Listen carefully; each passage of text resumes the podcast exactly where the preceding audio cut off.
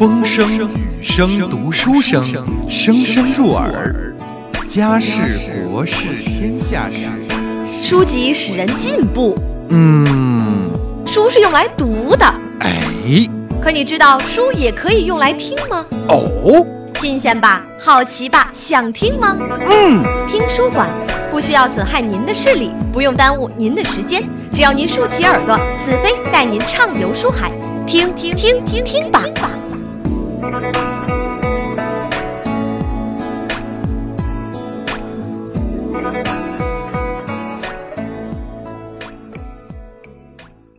左边桑拿干蒸，右边热气湿蒸，林玉在旁边泡澡里边走，搓澡喊和尚啦。哎，这个我喜欢这段啊，这个老和尚啊和朱举人以及孟龙潭呢，宾主双方嘛啊，在友好湿润、呃闷热这样的气氛中啊，谈了谈啊，老和尚呢带着两位呢。在寺庙中啊转了转，啊，非常有内涵，相当有文化。三个人呢聊的是非常非常的开心。哎，这个呃悟字辈的老和尚悟汉大师啊，叫武汉大师呢，嗯，口才不错，嗯口齿啊相当的清楚。哎，当个导游呢挺合适。给他们介绍了一些个什么啊，这个文化、宗教方面的知识啊，聊得很开心。不知不觉呢，就来到了大殿。啊，这大殿里啊，摆着各种的泥菩萨和各种的佛像。而且最有特色的是啊，这个大殿的两旁墙上有很多的壁画。哎，在墙上画的画，可能您去过，比如说这个敦煌啊、莫高窟的朋友呢，可以知道这个敦煌呢有很多的壁画，上面画的是飞天。哎，还有这个山西云冈啊，这个云冈石窟也有很多这样的壁画，那画的是相当的艺术。哎，和这个卢浮兰若寺里边啊，那是哎呀，造型精妙。啊，上边的人物是栩栩如生，尤其呢是东边的墙上，嚯，好家伙，画着好多的姑娘，啊，有什么大姑娘、小姑娘、不大不小、中姑娘。哎，男人嘛，就喜欢看个大姑娘、小媳妇儿什么的。那么这朱举人孟龙潭呢，就不由自主的站在了这面墙的前边哎，俩人一边看呢，还一边进行学术上的交流。哎呀，年兄，这个妞漂亮啊，皮肤白白嫩嫩，跟咱们街口豆腐西施似的。哎，看这个，看这个，面如满月，脸似银盘，丹凤眼，樱桃口。真真让人销魂呐！哎，比家里的黄脸婆好多了。糟糠之妻，糟糠之妻呀！啊，两个人呢，正进行着纯学术性观赏的时候，突然，壁画上呢有一个少女吸引了朱举人的目光。这姑娘啊，年龄不大。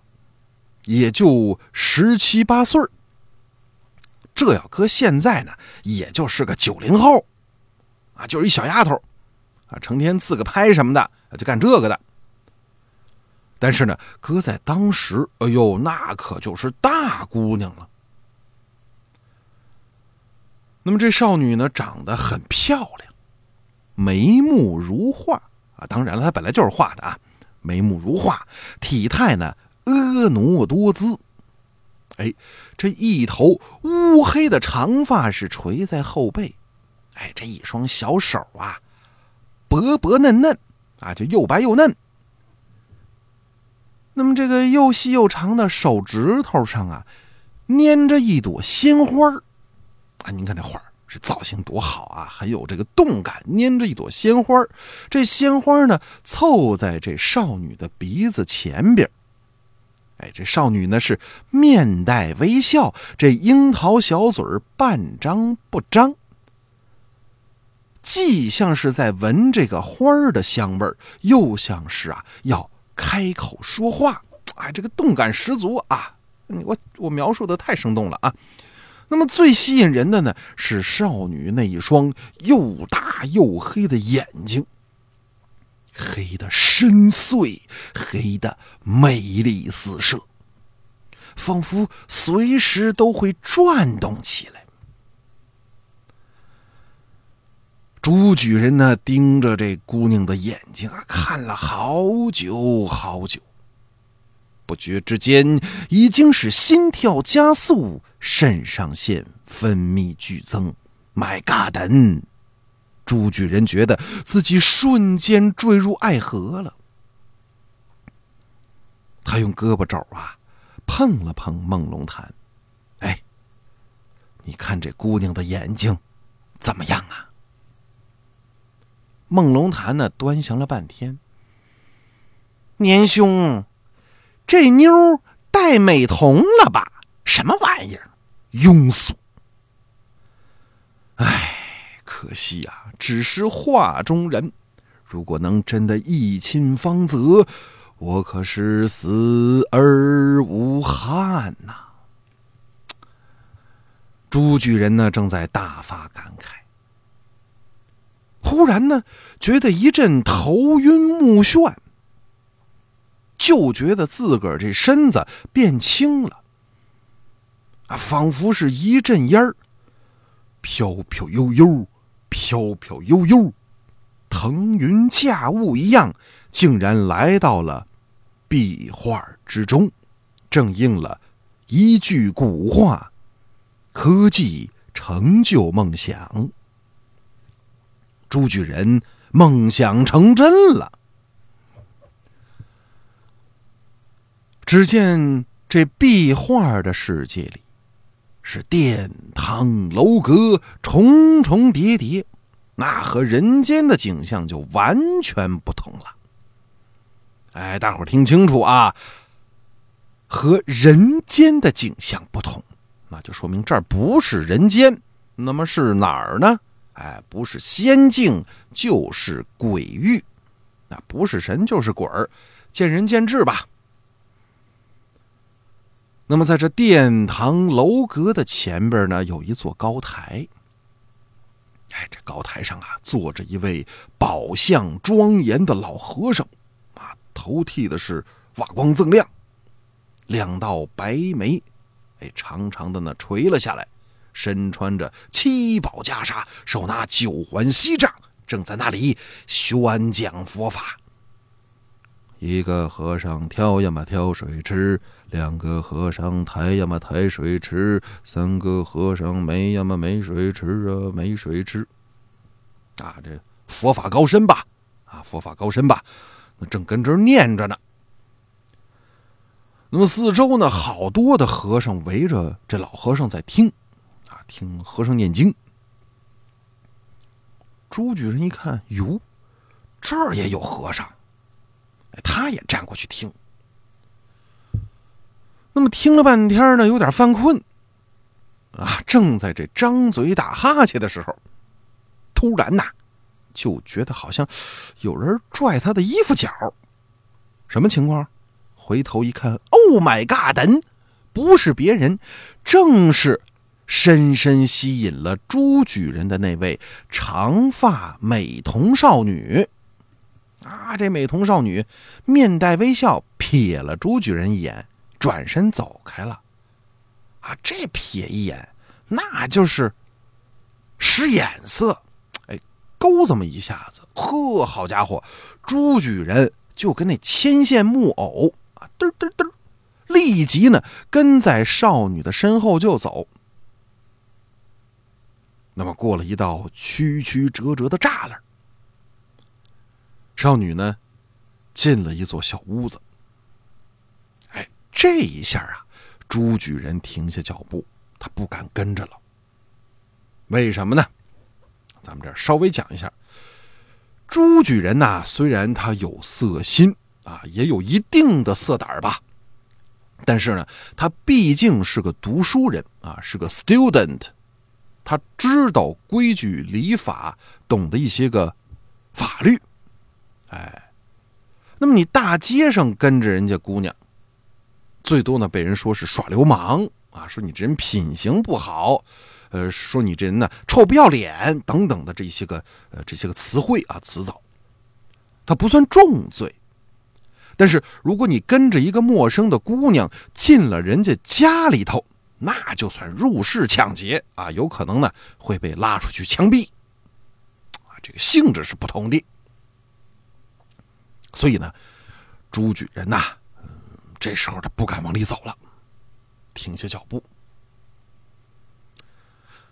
说也奇怪，这时候啊，那少女也停下了脚步，哎，回过头呢，举起手中的花啊，朝他一通乱晃，啊，那就是跟他打招呼，意思是说呢，快来呀，快来呀，我爸爸妈妈不在家，要干什么？抓紧点儿，哎，快点来，快点来，就这意思，啊，大概吧，大概齐啊，我们揣测一下啊，因为朱举人呢，他马上就进去了，哎，说明他很。深刻的、很透彻的理解了姑娘的呃甩手中花的意思，哎，马上呲溜进去了。啊，这房子里啊，果然没人，很安静，很偏僻。这朱举人真是邪从心头起，色向胆边生，蹭蹭蹭，三步两步窜了过去。哎，三步两步并作一步，一跤。摔到了姑娘跟前砰！他把姑娘给搂住了。那么在这种情形之下，啊，如果说是换了别人啊，这正常情况下吧，那么这时候呢，这位长发少女的反应应该是什么呢？应该是一哭二叫三打闹。哎，先是哭，二是喊人呐，说有臭流氓啊，打他呀，是不是这样的啊？这个，呃，这个经历过的朋友，您可能了解。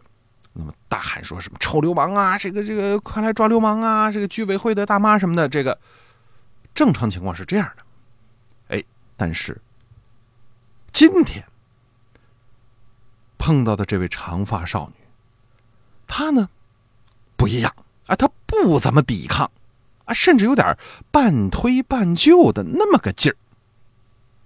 这时候呢，朱举人呐想起了一位古人的名言：“小妞给大爷乐一个，你要是不乐，大爷就给你乐一个。”啊，您瞧这品行！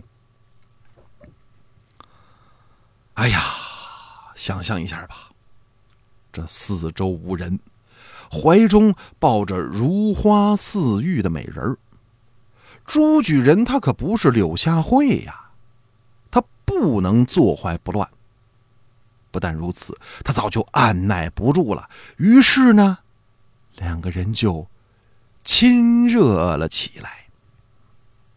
那么至于说怎么亲热，啊，您是不是等着我说这个？咱们休息一下，广告之后接着讲。哈哈，您猜错了。您真想听他们怎么亲热吗？我还不说呢，自个儿想象去。反正啊，不久之后啊，完事儿了。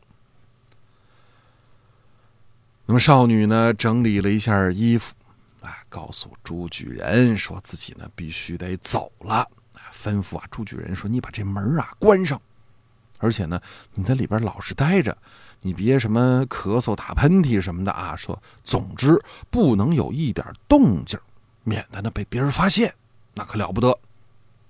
夜里呀，啊，夜深人静，别人都睡了之后啊，哎，自个儿还来，所以呢，让朱举人耐心等待。这个朱举人呢，虽然是有点担心，但是呢，为了能够再亲芳泽，哎，什么都答应了。于是乎呢，那姑娘走了。朱举人呢，藏在这小黑屋里，熬到了夜中，啊，半夜吧，哎，这少女啊，还真的又来了。至于来了干什么，您想听，我还不说呢，自个儿想象去。风声、雨声、读书声，声声入耳。家事、国事、天下事，书籍使人进步，嗯，书是用来读的。